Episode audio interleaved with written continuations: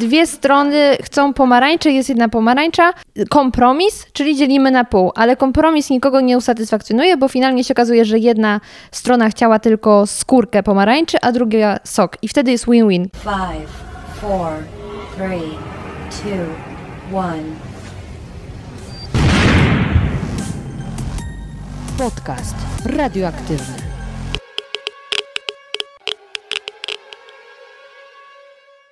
Dzień dobry, dzień dobry. Witam Cię w kolejnym odcinku podcastu radioaktywnego. Na początek krótkie ogłoszenia dusz podcasterskie.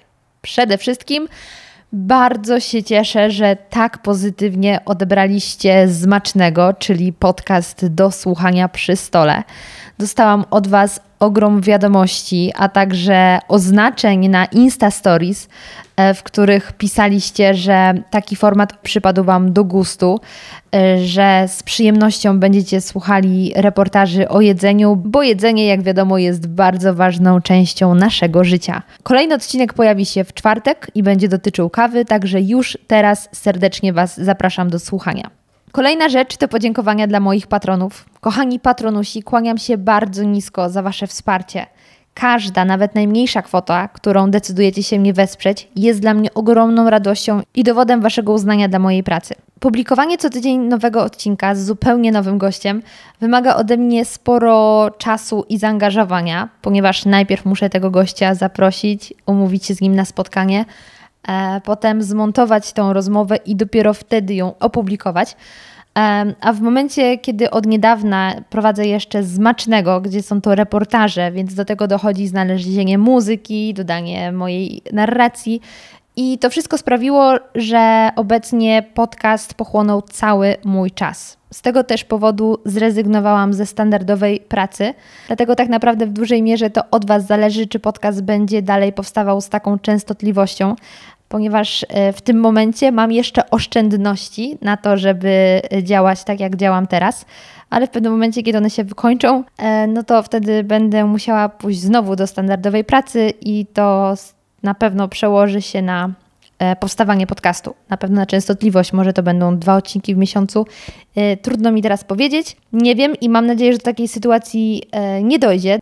Dlatego tym bardziej dziękuję za każdą jedną wpłaconą złotówkę. W kupie siła, bo nawet małe kwoty wpłacone przez większą liczbę osób dają ogromny efekt. I to tyle z ogłoszeń dusz podcasterskich. Dzisiejszy podcast będzie nieco inny niż pozostałe, ponieważ jest mniej śmieszkowy, ale za to bardzo merytoryczny. Często dostaję od Was wiadomości, w których dopytujecie się o moje studia, dlatego że jestem z nich ogromnie zadowolona i często o tym mówię w podcaście. I stwierdziłam, czas coś z tym zrobić. Dlatego też do dzisiejszego odcinka zaprosiłam jedną z moich wykładowczyń, Agnieszkę Bochowicz, która wykłada na Wyższej Szkole Bankowej w Toruniu. Agnieszka na co dzień pracuje jako mediatorka i właśnie o mediacji porozmawiamy w dzisiejszym odcinku. Zdecydowałam się właśnie na taką tematykę z dwóch powodów. Z jednej strony Wiem, że tego podcastu słucha bardzo wiele młodych osób, które wciąż nie wiedzą, co chciałyby robić w przyszłości, albo ludzi, którzy już są w średnim wieku, mają obraną pewną ścieżkę zawodową, ale nie są z niej po prostu zadowoleni i być może dojdą do wniosku, że świetnie odnaleźliby się właśnie w zawodzie mediatora. Z drugiej strony o mediacji w Polsce mówi się naprawdę niewiele i przyznaję, że sama idąc na studia nie miałam o niej bladego pojęcia. A jest to ogromna szkoda, ponieważ mediacja jest fantastycznym sposobem rozwiązywania wszelkich sporów. Czy są to niewielkie kłótnie sąsiedzkie, czy też ogromne spory na arenie międzynarodowej. Mediacja może również sprawić, że nie będziemy musieli iść do sądu, aby tam walczyć z drugą stroną, tylko załatwimy wszystko w o wiele bardziej spokojnych i przyjaznych okolicznościach, siedząc przy stole i popijając kawę. Dlatego w dzisiejszym odcinku postaramy się z Agnieszką przybliżyć Wam pojęcie mediacji, niezależnie czy spotkaliście się z nim po raz pierwszy, czy już kiedyś o niej słyszeliście. Mam nadzieję, że po wysłuchaniu tego podcastu Wasza wiedza będzie znacznie szersza. Dowiecie się, jak przebiega mediacja, jakie są płynące z niej korzyści, a także kto może zostać mediatorem, bo być może jest to właśnie zawód dla Was. Zapraszam Was bardzo serdecznie do wysłuchania naszej rozmowy. Dzień dobry, dzień dobry, moja droga Agnieszko, właściwie pani wykładowczyni. E, nie wiem, czy zostaniemy przy pani wykładowczyni, czy od razu lecimy jak równy z równym.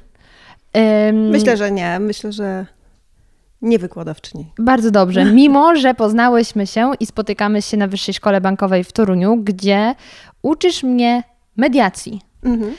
To jest powód, dla którego się spotkałyśmy, ponieważ myślę, że wiele osób nie ma pojęcia, czym są mediacje i przyznaję, że jak ja trzy lata temu decydowałam się na studia właśnie psychologia w biznesie, to zobaczyłam e, specjalizację negocjacje i mediacje. Pomyślałam, negocjacje zawsze lepiej tam umieć negocjować i o swoje walczyć. Natomiast te mediacje jakoś tak, no sądziłam, dobra, to pewnie chodzi o to, żeby się nie kłócić, ale nic więcej mi to nie mówiło. I nagle przychodzę i się okazuje, że to jest zawód mediator. Także jakbyś miała teraz powiedzieć, czym są mediacje i kim jest mediator, to jaka jest definicja? Twoja, a jaka podręcznikowa? No właśnie. I czy są takie same? No właśnie. e, I, i tutaj e, warto rozdzielić te dwie rzeczy, bo mediacje mm, książkowe i teoretyczne to jest zupełnie e, taka inna przestrzeń w, w odniesieniu czy w porównaniu do tego, jak ja rozumiem mediację.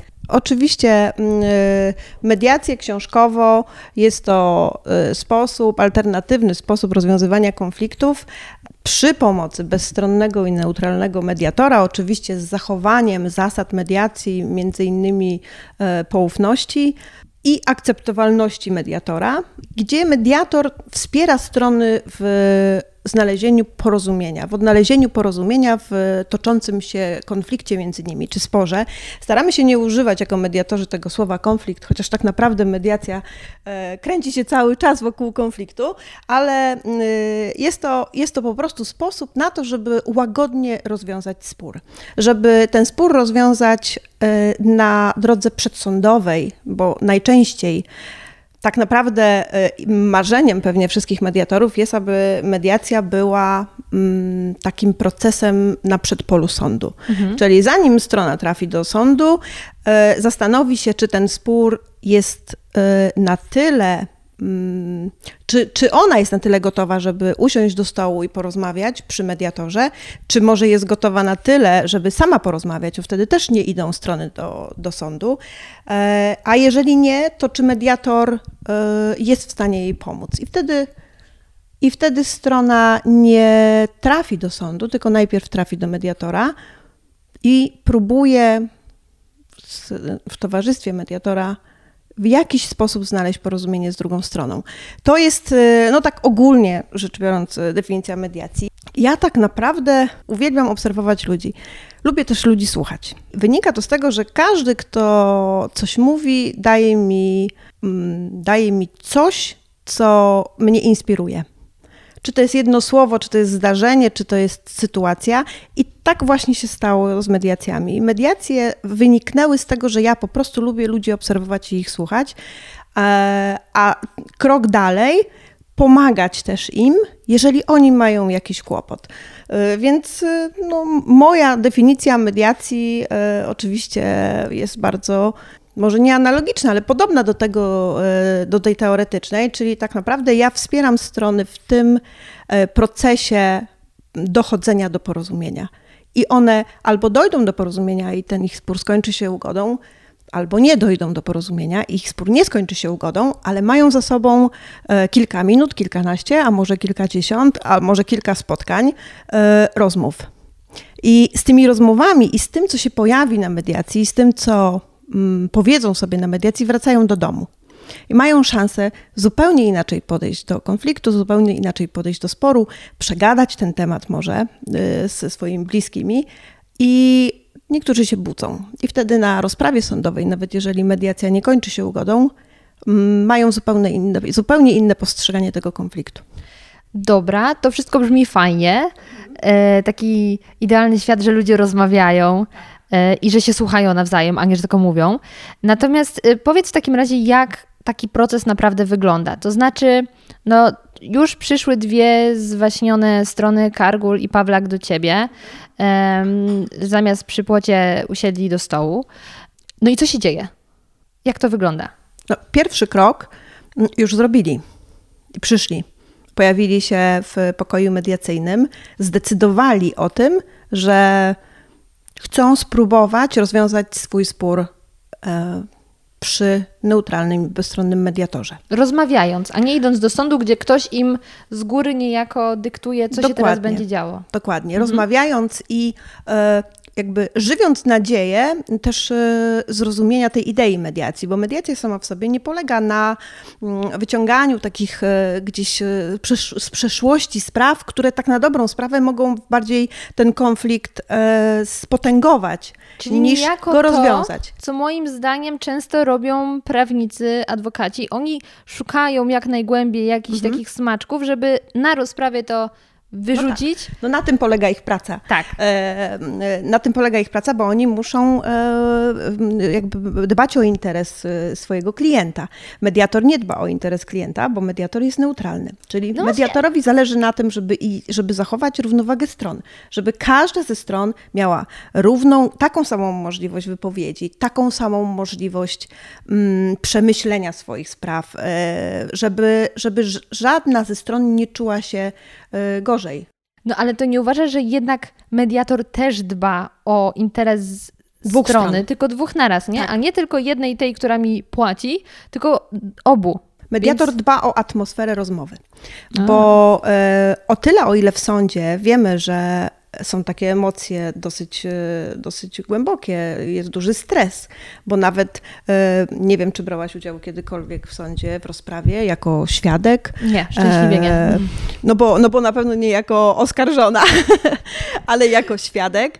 Jeżeli nie, to uwierz mi, że nawet jeżeli ze sprawą nie masz nic wspólnego, jesteś tylko świadkiem, osoba, osobą, która absolutnie w żaden sposób nie jest związana z tą sprawą, bo coś widziałaś, bo gdzieś ktoś może pomyślał, że ty byłaś w, w pobliżu sytuacji, która się wydarzyła, mm, to mimo wszystko zżera cię stres. Ja nawet jak przechodzę koło sądu, to się boję, powiem szczerze. No właśnie, także e, sytuacja w sądzie jest o tyle trudna, że mm, nasze myśli cały czas krążą wokół tego, o co nas zapyta sędzia, tak? Co wyciągnie z nas, jaki dowód kolejny będzie chciał, żebyśmy przedstawili. Na mediacji ja osobiście, bo są różne praktyki mediatorów, ja osobiście staram się te aspekty dowodowe odłożyć bardzo głęboko. Jak przychodzą strony do mediacji, to e, w gruncie rzeczy segregatory z, z, z aktami, czy jakiekolwiek dokumenty na samym początku są odkładane na bok. Oczywiście są sytuacje, kiedy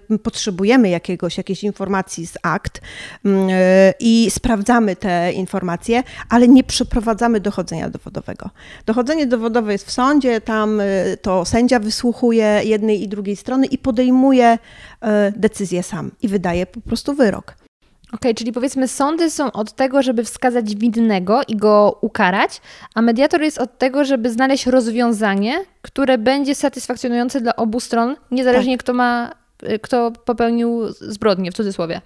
Tak, no mediator, mm, mediator ma taką rolę, aby spowodować, że strony, które wychodzą z e, posiedzenia mediacyjnego, e, tego, które zakończy się ugodą, mm, mają świadomość bycia wygranym.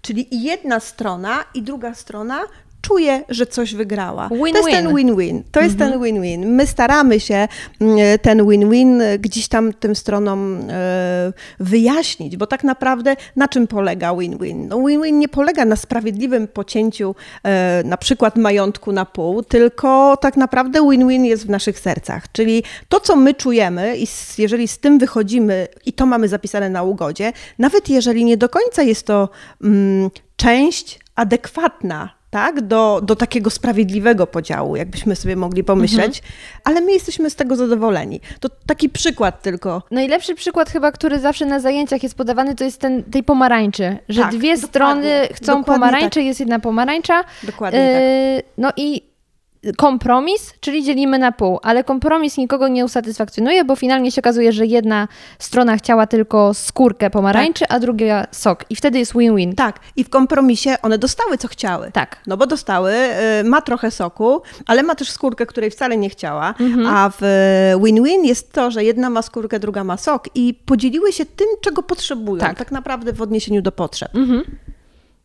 Dobra, i, i to jest ten, to zadanie mediatora. Tak. Y, Tylko, że ja w sumie zrobiłam dygresję, drążąc trochę temat, a zaczęłyśmy od tego, co się dzieje na tym spotkaniu. Więc już te obie strony y, zrobiły pierwszy krok, czyli w ogóle przyszły.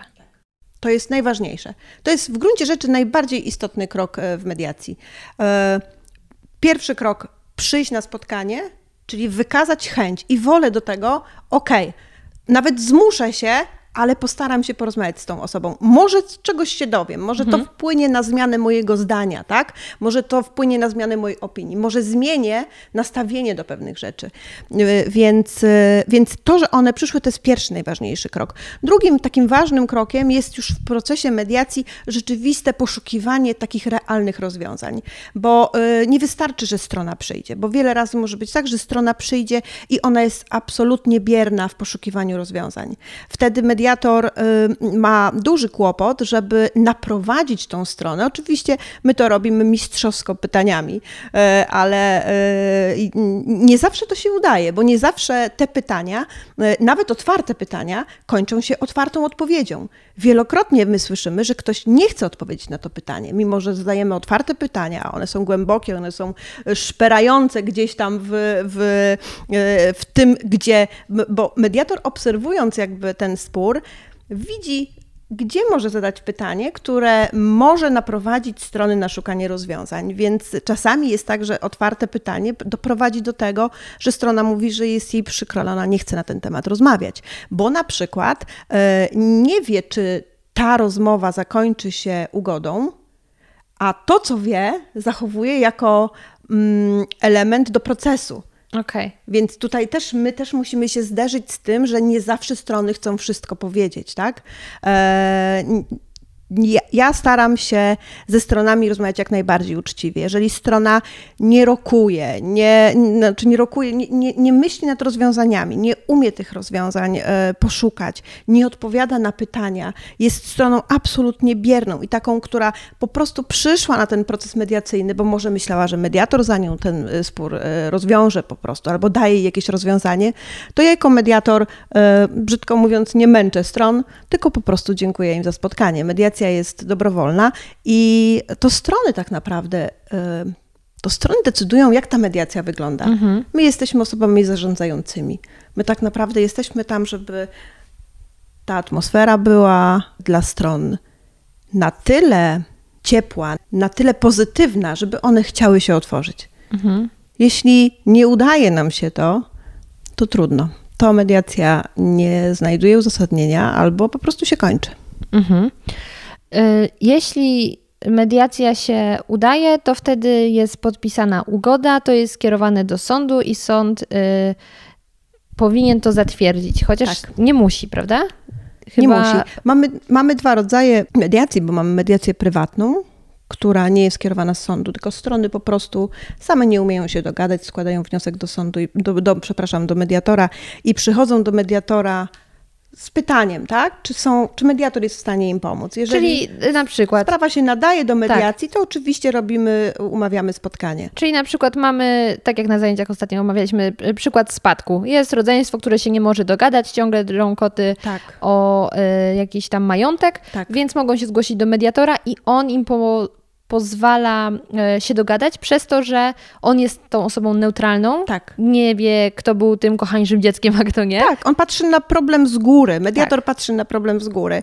Albo E, inaczej nawet z boku. Czy bo z boku? No tak, no masz, masz rację. Tak. Jakby on mm, obserwuje ten problem, on nie jest w niego zaangażowany, on nie ma emocji związanych z tym kłopotem.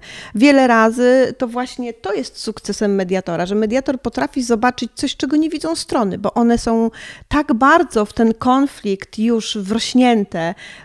y, Ten konflikt jest na którymś tam etapie już eskalacji, więc y, w gruncie rzeczy o pewnych sprawach się już zapomina o tym, że to rodzeństwo, o tym, że przeżyli bardzo dużo, tak, o tym, że e, coś ich łączyło, więc y, o tych rzeczach takich miękkich się zapomina, a potem się okazuje, że już trudno wrócić na te tory wcześniejsze y, rozmowy albo prowadzenia rozmowy, więc rzeczywiście y, można to zrobić wnioskiem prywatnym i jeśli się udaje taka ugoda, czyli jeżeli taka ugoda powstaje, to ona może być złożona do sądu, ale nie musi. Ona może być po prostu ugodą stron. Jeżeli stronom to wystarczy, to strona nie musi tego składać e, wnioskiem do sądu.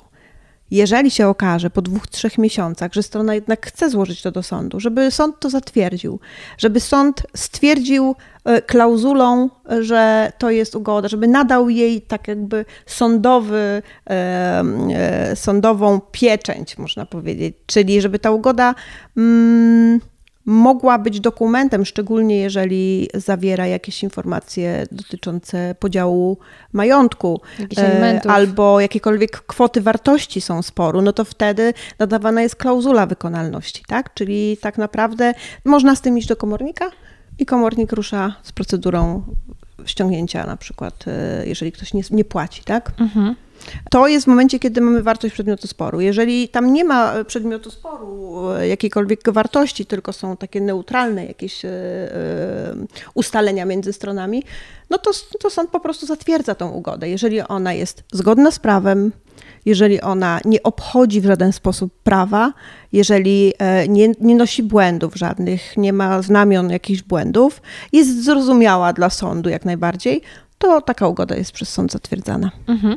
I tutaj przed chwilą podzieliłyśmy jakby mediacje na sądowe i prywatne, tak. ale mediacje dzielą się jeszcze na cywilne, yy, mhm. gdzie tam są rodzinne, gospodarcze. Mhm. Od razu możesz mnie mhm. sprawdzić przed egzaminem.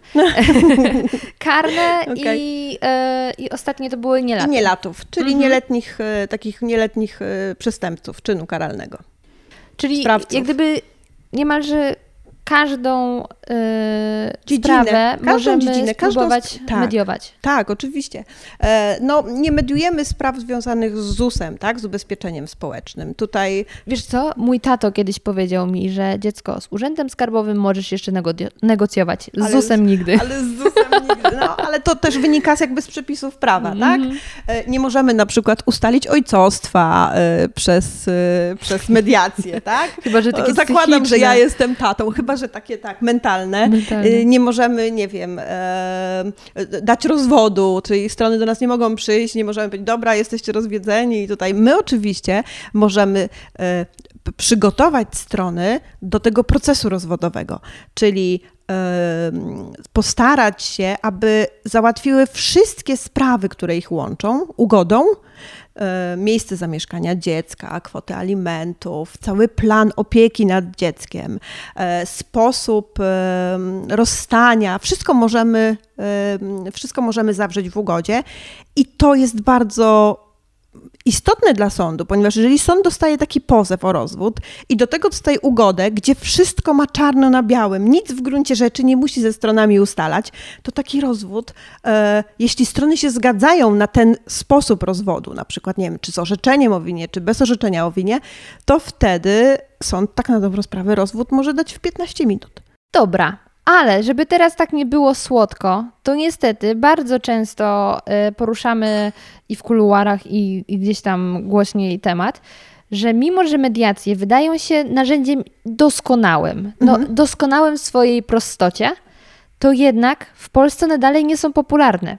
Nie dość, że po pierwsze społeczeństwo nie ma świadomości, że wiele spraw można w przyjemny sposób, jak chociażby rozwód, który i tak jest dość mm, traumatycznym, traumatycznym przeżyciem, mhm. a sytuacja właśnie w sądzie wcale nie ułatwia atmosfera, y, no to nie dość, że społeczeństwo nie ma świadomości mediacji, to jeszcze tak naprawdę ani y, sądy tak chętnie nie zlecają mediacji, ani też y, prawnicy i środowisko prawnicze nie pomaga, bo dla nich mediacja jest niejako konkurencją, bo tak jak ustaliłyśmy na początku, oni najchętniej by wygrywali dla swoich stron, mhm. dla jednej strony, mhm. a nie win-win Wobec obu. Pozwolisz, że się nie odniosę do prawników, bo...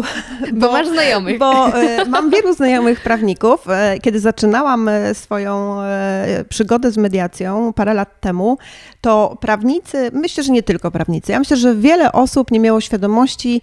Mm, jak, jak wielką wagę mm, te mediacje posiadają, jak duży może być wpływ tych mediacji na rozwiązywanie konfliktów e, w Polsce. No w Polsce trafia do sądu, e, żeby nie skłamać, 10 milionów spraw rocznie.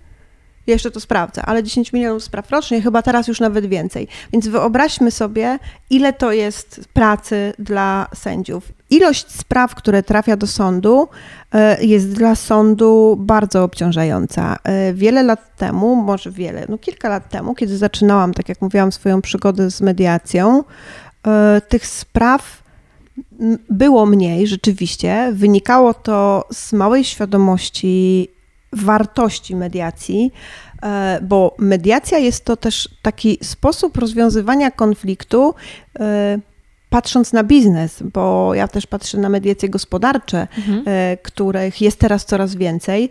E, I pokazuje tak naprawdę, e, jeżeli ktoś mediuje, jeżeli ktoś rozwiązuje swoje konflikty w procesie mediacji, to pokazuje swoje podejście do rozwiązywania konfliktu i swoją kulturę rozwiązywania konfliktu. I to jest dla mnie taki element, taki trochę szkoleniowy, taki trochę edukacyjny dla e, różnych przedsiębiorców. Dzięki mediacjom otwiera się trochę taki świat innej kultury współpracy.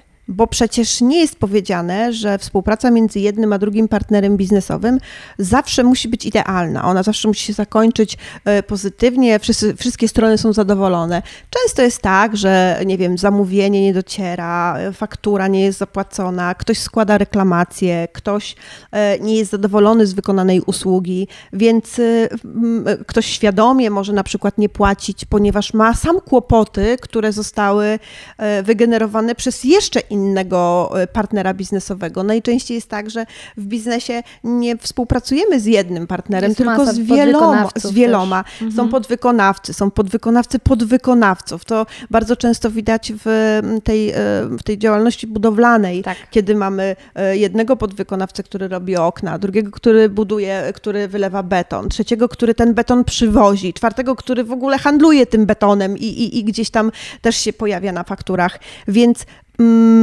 spektrum osób, które są zaangażowane w konflikt, czasami jest tak wielkie, że mm, wielowątkowość jakby tego konfliktu i sposób tego, jak my to rozwiążemy, czy negocjacjami, bo mamy takie umiejętności, bo na przykład sami jesteśmy świetnymi negocjatorami i dajemy sobie radę z każdą sprawą, czy to, że nie umiemy tego zrobić, ale może zrobi to za nas mediator. Może uda się usiąść razem z moim partnerem biznesowym i porozmawiać o kłopocie, który się pojawił.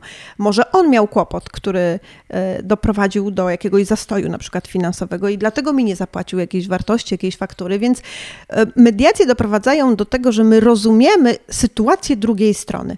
Oczywiście istnieją wyjątki, bo, bo wiele razy. Mm, spotykamy się ze świadomym działaniem strony, tak? Niezapłacenia faktury czy przetrzymania jakichś środków finansowych.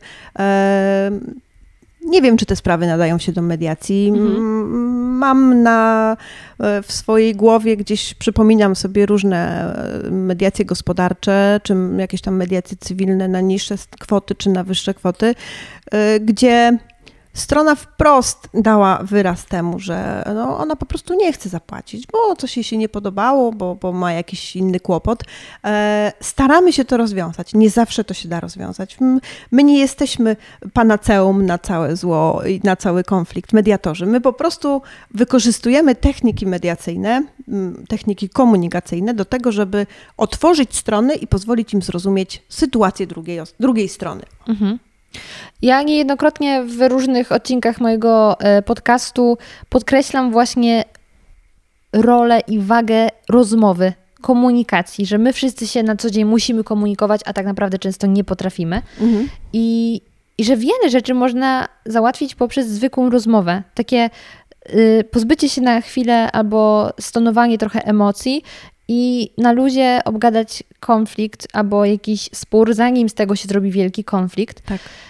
Natomiast zastanawiam się, na ile my nie jesteśmy troszeczkę narodem, nie chcę tutaj generalizować, ale e, który ma taką wewnętrzną potrzebę udowodnienia, że to on ma rację. Nawet jeśli dochodząc z tej swojej racji, trzykrotnie y, sam sobie zrobi na złość, na przykład pogarszając swoją sytuację, czy to finansową, czy zdrowotną, ale żeby koniec końców stanęło na tym, że on miał rację.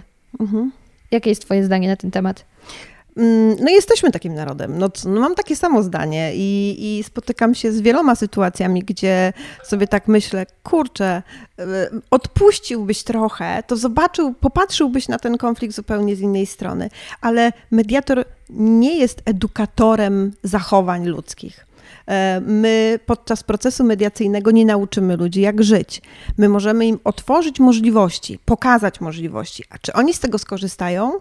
No to jest jakby ich decyzja, tak? Mhm. Każdy mhm. z nas podejmuje decyzję mm, sam i, mm, i rzeczywiście jesteśmy narodem dość mm, może nie konfliktowym, bo to, bo to nie chodzi o to, że jesteśmy narodem konfliktowym, tylko jesteśmy narodem, który lubi mieć rzeczywiście rację, który lubi postawić tą kropkę nad i, i wtedy czuje satysfakcję, że to, co robił do tej pory, yy, mu się opłaciło.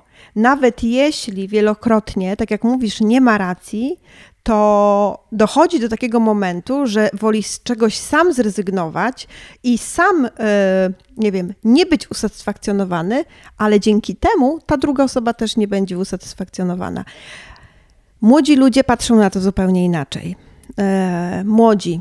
No, trudno tutaj powiedzieć, jaki to jest wiek, ale myślę, że tak 30-40 lat to już jest e, ten, to, to, pokolenie, które patrzy na konflikty inaczej. Czyli jest ta zmiana pokoleniowa. Jest zmiana pokoleniowa, ponieważ e, to są ludzie, którzy wiedzą, że jest ogromna konkurencja na rynku i tkwienie w konflikcie, tkwienie w sporze, szczególnie gospodarczym, może doprowadzić do tego, że jego firma po prostu przestanie istnieć na rynku. Konkurencja jest tak duża i młodzi ludzie sobie zdają z tego sprawę, że mm, pokazując twarz umiejętności rozwiązywania konfliktów, też budują swoją przewagę taką mhm. konkurencyjną. Tak, moim zdaniem. Y, y, I, i, I rzeczywiście e, to widać, że coraz y, więcej młodych przedsiębiorców trafia do mediacji. Sami też y, są inicjatorami tego procesu.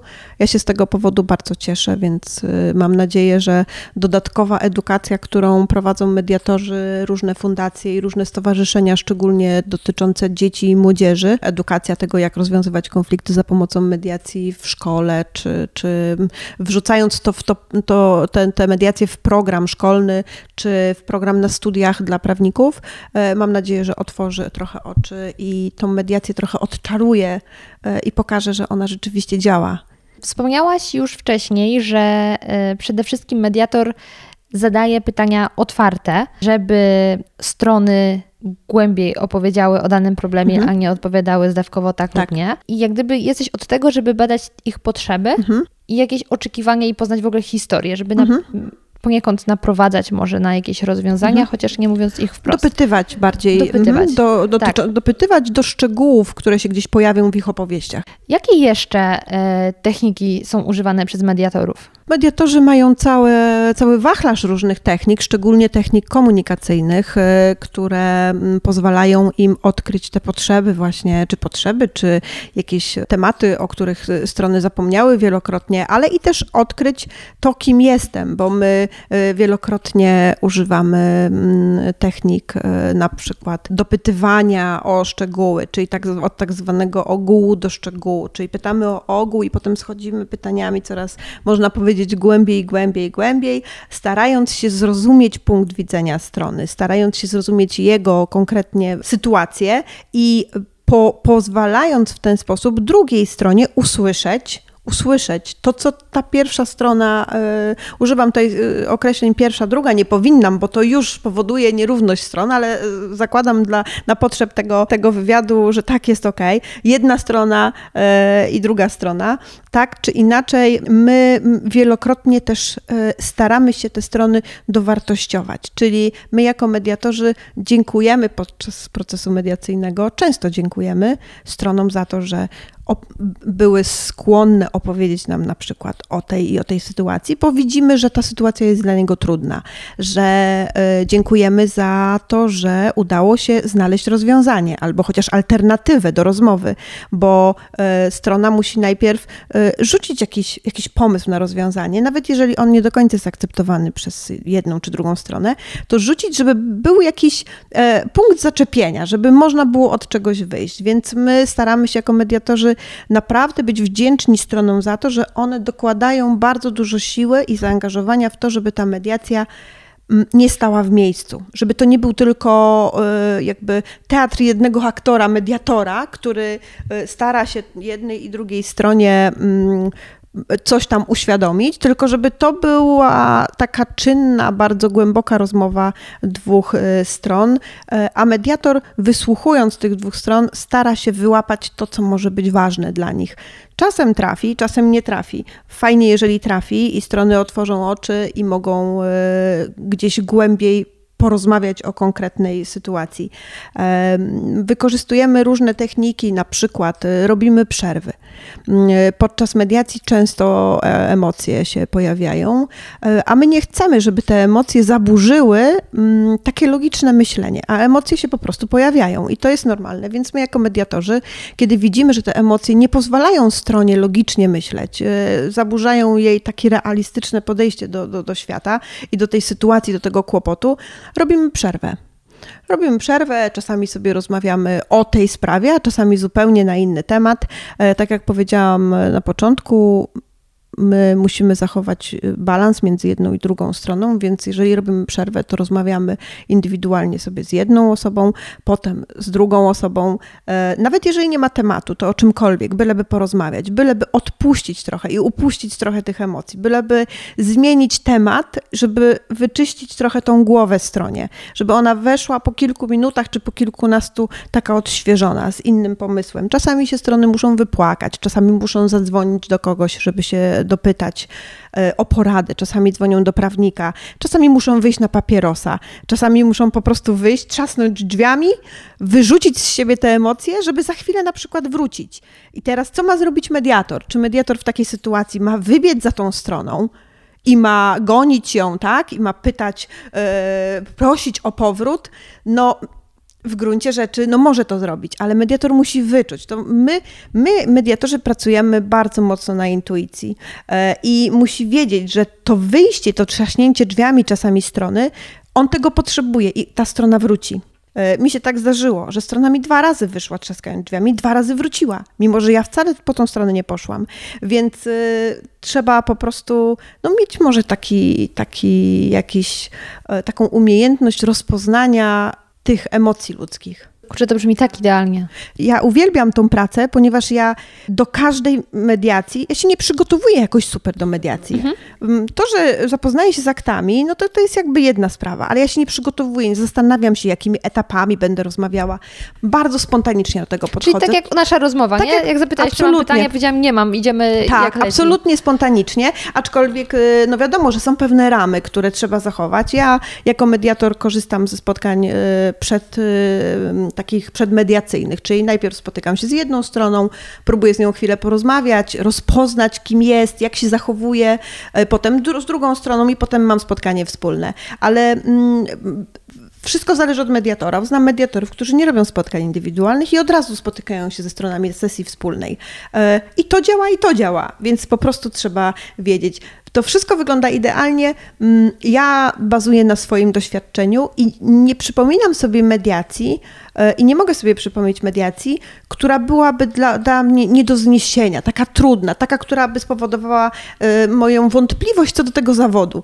Każda mediacja, nawet która się nie kończy ugodą, dla mnie jest fascynacją odkrywania w ogóle y, ludzkich potrzeb, tego, jak ludzie postrzegają swoje sprawy i swoje kłopoty, to gdzieś to jest nauka dla mnie, dla mojego życia, tak? Y, no fajne. No ja lubię obserwować ludzi, a że głupio wygląda obserwowanie przez okno e, ludzi w domach, to po prostu obserwuję ich e, przy stole mediacyjnym. Wiesz, głupio, nie głupio. Ja ci powiem, że ja mam dokładnie to samo. Ja tak uwielbiam poznawać ludzkie historie i, i nawet patrzeć na ludzi, że jak ostatnio byłam w Londynie i siedziałam ze znajomym w kawiarni, to ogólnie cały wyjazd dużo rozmawialiśmy, ale jak usiedliśmy w tej kawiarni, to ja zamilkłam, nie chciało mi się już rozmawiać, bo patrzyłam dookoła na tych ludzi, tak. którzy byli w swoim codziennym życiu, co, tak. codziennej sytuacji i tak myślę, jakie to jest fascynujące tak. patrzeć na obcych ludzi. Tak, a nie masz no. czasami tak, że ktoś ci zwraca uwagę, co, czemu się patrzysz tak? Nie patrz się tak, to głupio wygląda. Ja czasami potrafię się zapatrzeć Taka zawiecha. na kogoś, taką mam zawiechę i wtedy się zastanawiam, jak on żyje, jak on funkcjonuje, kiedy się przyglądam takiej osobie,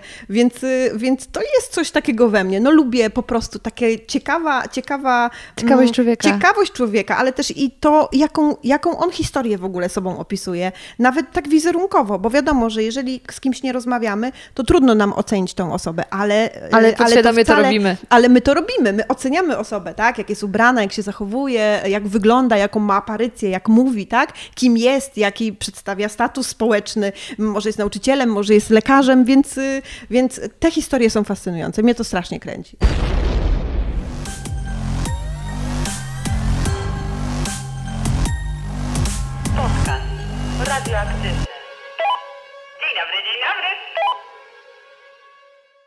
Powiedziałaś, że mm, każda dla ciebie mediacja była ciekawa i Tak. e, nawet jeśli nie kończyła się ugodą i żadna nie była powiedzmy porażką, ale co robisz w sytuacjach, kiedy, umówmy się, no jednak jesteś tylko człowiekiem i Mhm. też masz jakieś e, własne doświadczenia, przekonania, emocje, Mhm. kiedy słuchasz jednej strony, słuchasz drugiej strony i sobie albo myślisz, no ludzie, jesteście dorośli, zachowujcie się jak dorośli, no przecież macie rozwiązanie pod ręką, czemu, czemu tego nie bierzecie? Albo jak ktoś naprawdę gada straszne głupoty, bo po prostu, nie wiem, żądania wobec drugiej strony ma absurdalne. Jak sobie radzisz z wewnętrznymi emocjami, żeby po prostu nie wstać i powiedzieć, no człowieku ogarnij się. Pierwsze pytanie zasadnicze y, to jest y, takie, co to znaczy absurdalne żądanie? Musisz sobie umieć odpowiedzieć na to pytanie, bo, bo to, że dla ciebie to jest absurdalne żądanie, to wcale nie oznacza, że to jest absurdalne żądanie dla strony.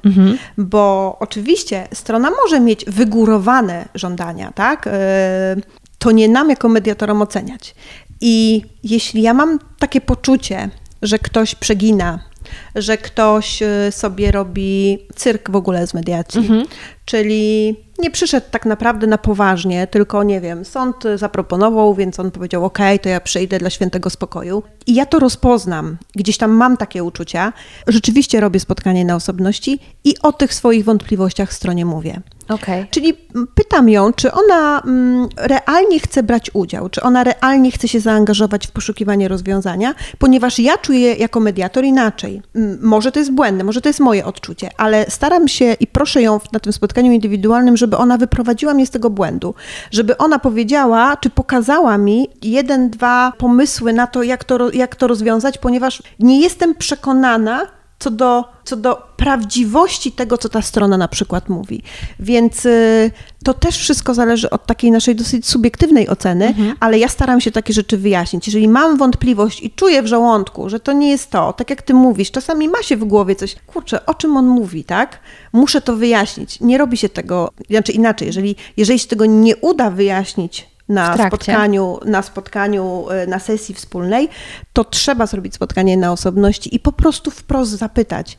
To często, często takie żądania absurdalne pojawiają się w momencie, kiedy y, rodzice mm, planują świat dziecka i kiedy planują e, jak tym dzieckiem będą zarządzać, jak to dziecko będzie żyło, kiedy oni już się rozwiodą, e, kto kiedy bierze dziecko, kto się kiedy opiekuje?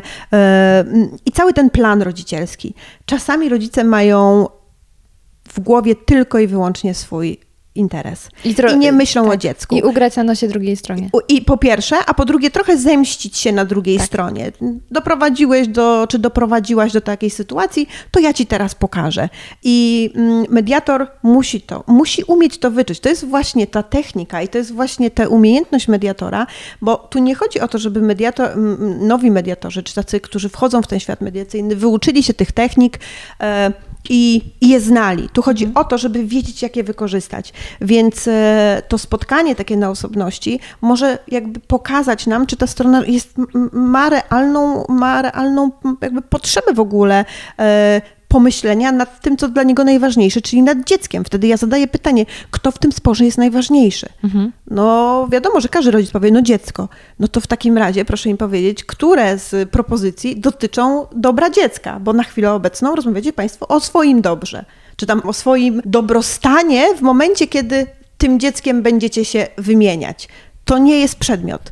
To dziecko jest najważniejsze. Nasze potrzeby jako dorosłych muszą zostać usunięte, usunięte, odsunięte na bok.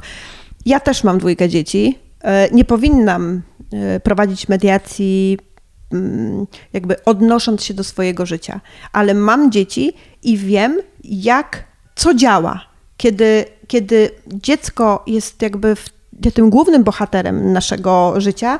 I my w pierwszej kolejności myśl, jakby skupiamy się na tym, co dla niego jest najważniejsze, a w drugim to, co jest dla nas najważniejsze, wtedy ten sens opieki nad dzieckiem to jest to prawdziwe rodzicielstwo.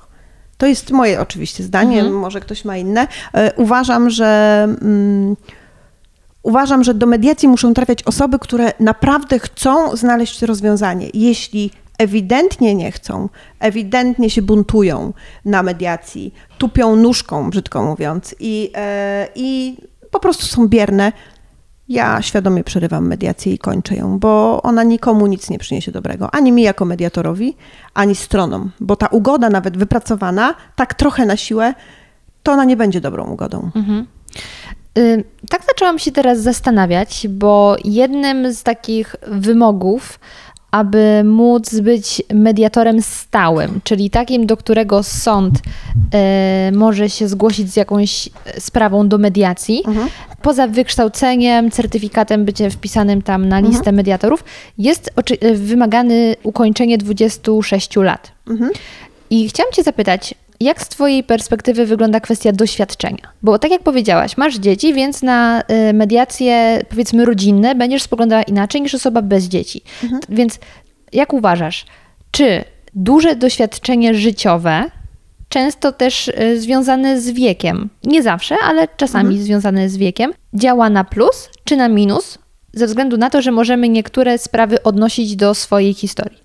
Mhm. E, No na pewno nie na darmo została ta granica wieku ustanowiona przez ustawodawcę, czyli te 26 lat. Osoba, która ma 26 lat już jest dojrzała emocjonalnie. Ona już raczej wie, czego chce e, w większości przypadków. E, I ona już potrafi kierować własnym życiem, tak? E, 18 lat, sama wiesz, że 18 lat to jest tylko i wyłącznie... tylko liczba. Liczba to wcale nie, nie, nie, czyni ciebie dorosłą osobą i, i dojrzałą emocjonalnie.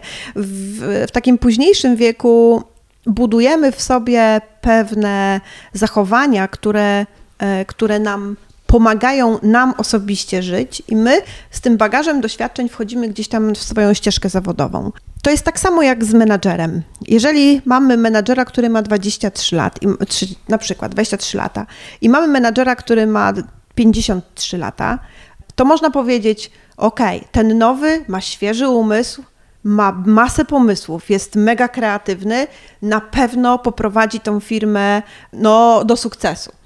Ten, który ma 53 lata, możemy powiedzieć, no tak, ale on ma już swoje stare przyzwyczajenia, e, może nie umie, nie wiem, e, może nie umie... Nie ogarnia Instagrama. A, nie, nie ogarnia jest tak, nie wie, co, nie wie, co to jest podcast na przykład. E, e, ma swoje przyzwyczajenia. Ciężko mu jest się zmienić, bo, bo no, ludziom trudno ogólnie się zmienić.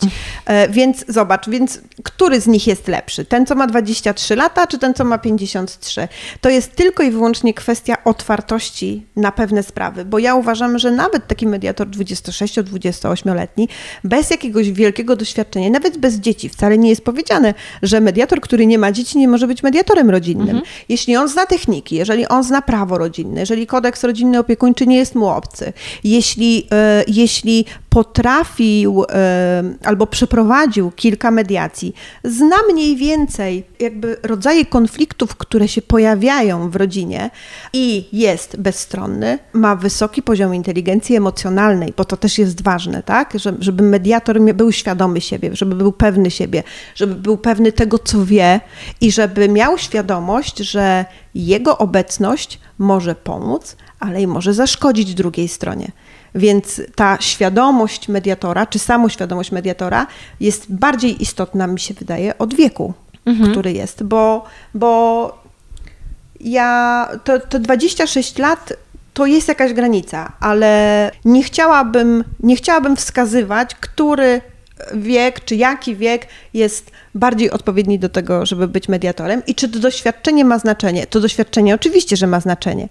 Y, tylko czy ono ma wpływa pozytywnie, czy, czy, czy, czy jednak mimo wszystko wtedy działamy trochę Przez pryzmat przez doświadczeń. pryzmat tych doświadczeń, Mhm. dokładnie. Więc to też jest umiejętność mediatora odrzucić te, te doświadczenia. To jest, tak. tak jak, to jest tak jak z prawnikami, którzy są mediatorami.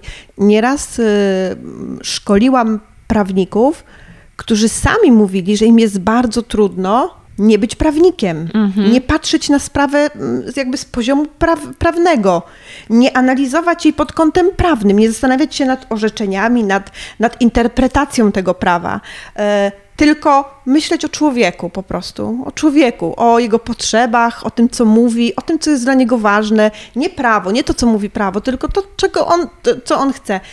I bardzo trudno znaleźć, jakby wykroczyć jakby z tego, z tego wyuczonego systemu przejść na ten system takiej totalnej otwartości. My jako mediatorzy rzeczywiście, e, Małgosiu, musimy, przychodząc na mediację, musimy być białą kartą. Taką zupełnie białą kartą, oczywiście z wiedzą technik mediacyjnych, ale z taką zupełnie białą kartą, bez, bez żadnych bez żadnych jakby pomysłów na tą sprawę, która jest. Ona sama nam ten pomysł da w momencie, kiedy my tą sprawę zaczniemy prowadzić. Niedawno robiłam podcast e, z Pawłem Najgebauerem, który zajmuje się i prowadzi warsztaty z teatru improwizowanego. I myślę, że taki teatr improwizowany to jest fajny taki warsztat, żeby, bo w tym, e, chodząc na takie warsztaty, uczysz się tego, że cokolwiek zostanie powiedziane jest dobrą odpowiedzią. Czyli jeśli e, są ćwiczenia w kółeczku i jest jakaś opowiadana historia, ktoś wrzuca jedno słowo, ktoś wrzuca kolejne i tak powstaje Mhm. historia. I nie ma dobrej odpowiedzi, bo jak ktoś wrzuci, to się do tego musisz dostosować Tak. i pantarej, leci dalej. Tak, tak. Więc tak mi się skojarzyło, że to Co- byłoby dobry To, co usłyszysz, trening. to już nie odsłyszysz, tak? Tak, i się dostosujesz do tego, i, co I musisz się jakoś dostosować. No, podczas mediacji często padają słowa o... Y, my staramy się, żeby strony się nie obrażały, żeby strony nie robiły sobie jakiejś krzywdy słownej. Ja już nie mówię o fizycznej, ale y, no, jesteśmy od tego. My musimy dbać o tą atmosferę i bezpieczeństwo stron. Wiele razy strony powiedzą coś, co zaburza cały proces. Wtedy my, jako mediatorzy, w naszym obowiązku jest bardzo szybko zareagować, wiedzieć, że to było słowo o jedno za dużo. My musimy wtedy zamknąć, zastopować tą mediację, powiedzieć stop. Zróbmy krok do tyłu, tego słowa nie było. Gdybyśmy mogli wrócić do tego, co Pan powiedział wcześniej. Proszę wymazać to, co Państwo powiedzieliście przed chwilą, bo ja już wiem z doświadczenia, że to może spowodować, że ta mediacja, że to posiedzenie mediacyjne mm, zakończy się niepowodzeniem. Utknie. Albo utknie, albo będzie impas, albo ktoś się obrazi na przykład, zostaną urażone jego jakieś, e, e, jakieś uczucia, więc no, no my musimy być wszechstronni, no musimy być wszechstronni, dlatego mediator nie musi mieć konkretnego wykształcenia. No poza mediatorami w sprawach nieletnich, no to trzeba mieć wykształcenie pedagogiczne, resocjalizacyjne, czy e, skończyć prawo, Mm, ale ogólnie mediator powinien po prostu mieć umiejętności komunikacyjne. To jest po pierwsze. Po drugie, ogromną chłonność do nauki. My musimy się cały czas uczyć. My musimy cały czas czerpać doświadczenie też z innych mediatorów, prowadzić e, superwizję, czy rozpatrywać te swoje sprawy pod kątem różnych możliwości. E, Ja często przychodzę do domu i się zastanawiam, gdybym zadała takie, a takie pytanie, to mogłoby to otworzyć jakąś inną furtkę w mediacji. Czy by to się udało? Więc to też uczy mnie gdzieś zupełnie innego podejścia do kolejnej mediacji i do kolejnej mediacji. I Każda następna mediacja, mimo że nie ma dwóch takich samych, nawet jeżeli sprawa jest taka, taka sama, to nie ma dwóch takich samych mediacji. I jeszcze nigdy nie prowadziłam mediacji, które można by było powiedzieć były analogiczne. Nie ma. Nie ma takiego chyba e, mediatora, który miałby odwagę coś takiego powiedzieć. Czyli ta rutyna tak łatwo się nie wda w to wszystko. Nie, nie. Mhm. Tak jak każdy człowiek jest inny. e, Kiedyś czytałam chyba, że co 60 miliardów osób może się urodzić drugi taki sam człowiek. Pod kątem wyglądu? Pod kątem każdym. Emocji, osobowości. To przeczytałam w książce Osobowość, e, coś tam z takim e, tematy liderskie, lider, e, lider przyszłości, czy coś takiego. Co 60, mili, coś, co 60 miliardów, czło- e, jakby, nie wiem jak to powiedzieć, ale można powiedzieć z takim bliźniakiem osobowościowym i w ogóle. No a my mamy ile miliardów ludzi na, No niewiele. No, no pewno mniej, no chyba nie wiem, sześć czy, czy, czy, Cztery? czy cztery. No w każdym razie to do sprawdzenia. Gdyby jednak jakiś mój sobowtór oglądał, proszę się nie zgłaszać. Ja chyba nie chciałabym się spotkać. No to, to jest ciekawe. A powiedz mi, e, bo każdy jednak w jakichś mediacjach się specjalizuje, czuje się najlepiej, więc jakie ty bierzesz? Ja najlepiej czuję się w mediacjach pracowniczych. Wynika to z tego, że jednak e, od 20 lat zarządzam ludźmi i prowadzę zespoły pracownicze. E, Jestem menadżerem w e, dużej firmie i muszę się borykać z wieloma kłopotami takimi pracowniczymi. I to otworzyło we mnie różne takie pokłady też wiary w rozwiązanie każdego, można powiedzieć, poniekąd konfliktu, który się znajduje.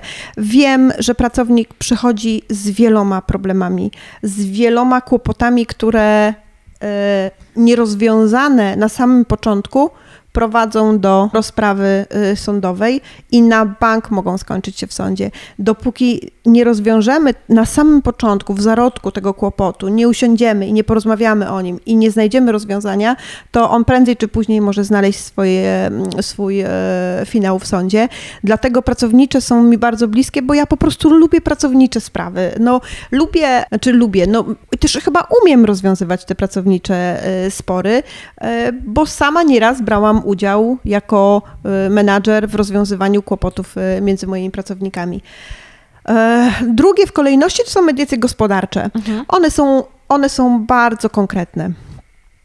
Ja lubię mediacje gospodarcze, dlatego że mm, nie ma w nich tak dużo emocji jak w rodzinnych. Mm, wychodzę z mediacji nie tak obciążona emocjonalnie, nie potrzebuję tyle czasu do regeneracji po mediacjach e, gospodarczych. One są oparte na faktach, one są oparte na rzeczowości, one są oparte na, mm, na rzeczach, które można rzeczywiście i elementach, które można sprawdzić.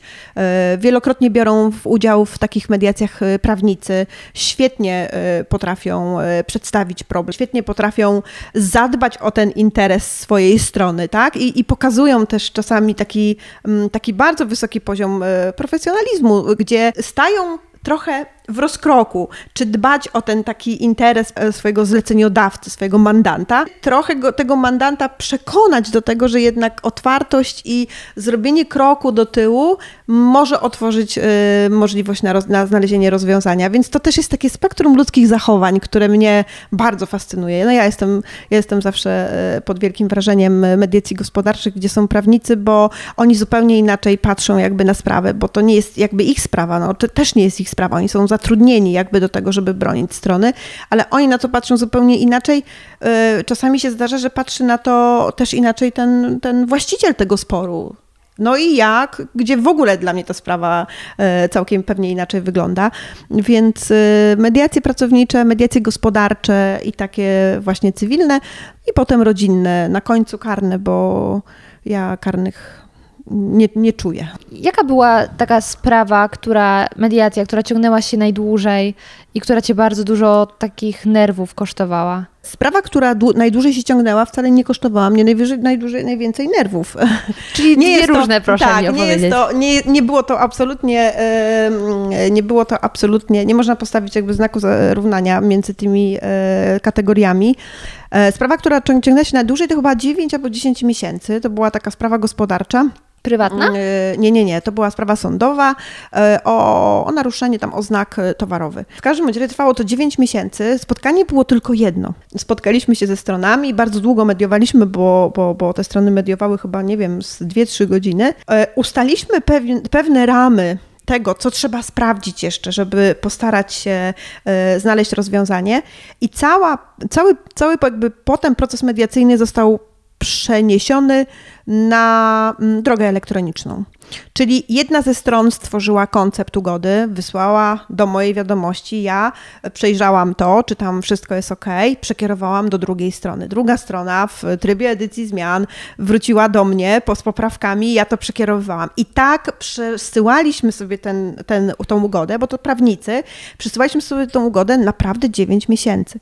9 albo 10 miesięcy. Y, Sprawa zakończyła się ugodą, czyli doszliśmy do porozumienia. Strony doszły do porozumienia, podpisały tą ugodę, no i można powiedzieć, y, mediacja zakończyła się sukcesem. To na pewno najdłuższa.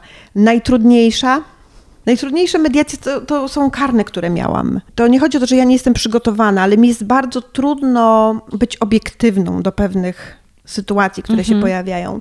Dlatego staram się takich mediacji nie przyjmować i te mediacje karne to w ostateczności. To już są takie grube tematy, nie? Ostateczność to są, to są dla mnie, to są bardzo dla mnie trudne tematy. Mhm. Znam mediatorów, którzy to robią bardzo, bardzo łatwo, ale, ale ja tego nie czuję, więc jeżeli nie czuję, to nie mam takiego wrażenia, że pomogę tym stronom.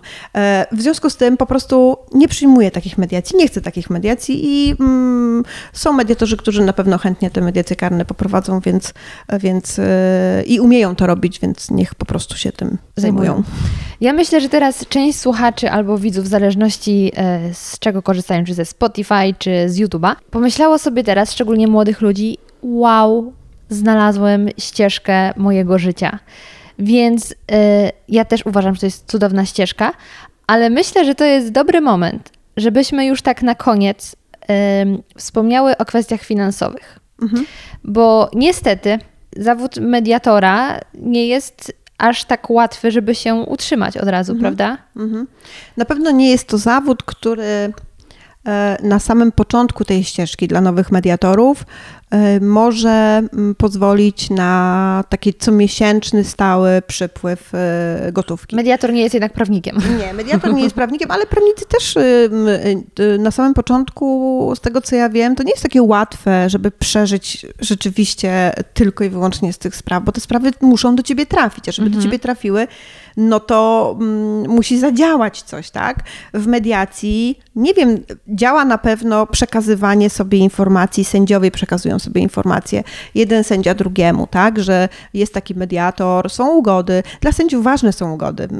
Cokolwiek by nie powiedzieć i cokolwiek nie powiedzą mediatorzy, nie, bo tutaj chodzi o to, żeby nie było, żeby te strony mogły ze sobą porozmawiać. Ja też wychodzę z założenia, że jeżeli nie ma ugody, to to, że strony rozmawiały ze sobą, to już jest duży, pozytywny jakby element tego ich konfliktu. Nawet jeżeli nie zakończył się ugodą. Ale nie czarujmy się. Sędziowie chcą, żeby były ugody, bo sędziowie chcą, żeby zamknąć sprawę. Oni nie chcą wysyłać do mediatoru sprawy i po trzech miesiącach dostać jakby informację o braku ugody, bo muszą znowu wyznaczyć termin, znowu rozpocząć jakby cały ten proces. Oczywiście, kiedy strony przychodzą już po mediacjach, to one są trochę inaczej nastawione do sprawy i często rozmawiając z sędziami dostajemy informację, że strony po mediacji, nawet bez ugody, zupełnie inaczej prowadzą jakby to, ten proces się prowadzi i często jest ugoda sądowa. O. I często zawierana jest ugoda sądowa, więc my tak czy inaczej pomagamy. Ale jakby mm, dla sędziów ważne jest, że jest ugoda, więc jeżeli sędziowie przekazują sobie informacje, że ten mediator ma ugody, ten mediator na przykład ma dobre ugody, bezbłędne ugody, tak? Mm, mm, Zatwierdzamy te ugody, one nie cofają jakby się, no bo, no bo sędzia bierze odpowiedzialność za zatwierdzenie ugody, więc mediator musi zrobić wszystko, żeby ta ugoda mogła być zatwierdzona, żeby tam nie było żadnych błędów. E, Poza tym poczta pantoflowa, która gdzieś tam działa, że takie osoby są mediatorami, że mogą pomóc w konkretnych sprawach, wpisywanie się na listy stowarzyszeń, fundacji, czy otwieranie stowarzyszeń, fundacji. No, jest, jest dużo różnych elementów, w których my jako mediatorzy możemy gdzieś tam rozpoczynać tą swoją ścieżkę i zacząć zarabiać. Nie jesteśmy jeszcze e, takim, znaczy to nie jest taki zawód, który pozwoli ci e, zostawić wszystko inne i zajmować się tylko mediacjami. Bo o tyle, o ile możesz dostać w miesiącu jedną czy dwie sprawy gospodarcze za e, z wartością przedmiotu sporu powyżej 200 tysięcy i wtedy zgodnie z rozporządzeniem 1%. masz 1% wartości przedmiotu sporu, nie więcej niż 2000, więc można powiedzieć, ok, udało mi się zarobić 4000 złotych. No powiedzmy brutto, tak? No bo wiadomo, że tam podatki musisz odciąć od tego i w ogóle. Ale żeby dostać dwie sprawy gospodarcze, to, naprawdę trzeba, to naprawdę trzeba mocno się na to napracować. Na początku zaczniesz robić mediację pro publico bono albo za jakąś e, symboliczną opłatę, tak? Żeby po pierwsze sprawdzić, czy ty to umiesz, czy ty to chcesz, czy w ogóle ci to pasuje. Wiadomo, że trzeba się gdzieś uczyć i edukować, czyli dobrze jest przypiąć się do jakiegoś mediatora i zrobić jakiś staż, być e, ko- w dwóch, trzech, czterech, pięciu mediacjach. Można zapisać się do fundacji i zrobić na przykład dwuletni staż, tak? Można e, chodzić na szkolenia, można cały czas próbować tych symulacji mediacji, ale najbardziej nauczą cię mediacje praktyczne, czyli takie, w których już bierzesz udział. I czy to czy ty to czujesz, czy nie? Jeżeli, znaczy, ja wychodzę z założenia, że jeżeli kochamy to, co robimy, to prędzej czy później będziemy mieć pracę. E, Ale nie polecam rzucać wszystkiego i stwierdzać, teraz będę mediatorem już, już nic innego mnie nie interesuje, to teraz poczekam na zlecenia. Tak nie będzie na pewno. Trzeba samemu sobie te zlecenia wypracować. Trzeba nawiązywać relacje, trzeba e, być po prostu dobrym też w tym, co się robi. Nie może być skarg na nas jako mediatorów. No, my musimy być neutralni nie tylko na procesie mediacyjnym, my musimy być neutralni w sieci. My jesteśmy zawodem zaufania społecznego. Nasz wizerunek musi być pozytywny w sieci, a wiemy, że teraz wszystko się sprawdza w sieci, więc można sobie wejść i wpisać moje imię i nazwisko i można dużo się o mnie dowiedzieć, tak? I teraz, jakie tam są informacje o mnie? Kto co pisze o mnie, ewentualnie, e, ewentualnie gdzie ja się pojawiam, w jakich miejscach, to też świadczy o mnie. No dobrze, no to już tak na koniec. Jakby ktoś teraz się zastanawiał, czy warto skorzystać z mediacji, to? No, absolutnie bezapelacyjnie warto. I dlaczego? I trzeba. E, dlatego, że e, to może bardziej nie dlaczego, tylko po co. Mhm. Bo pytanie dlaczego jest takim dosyć e, trudnym pytaniem mediacyjnym, ale po co?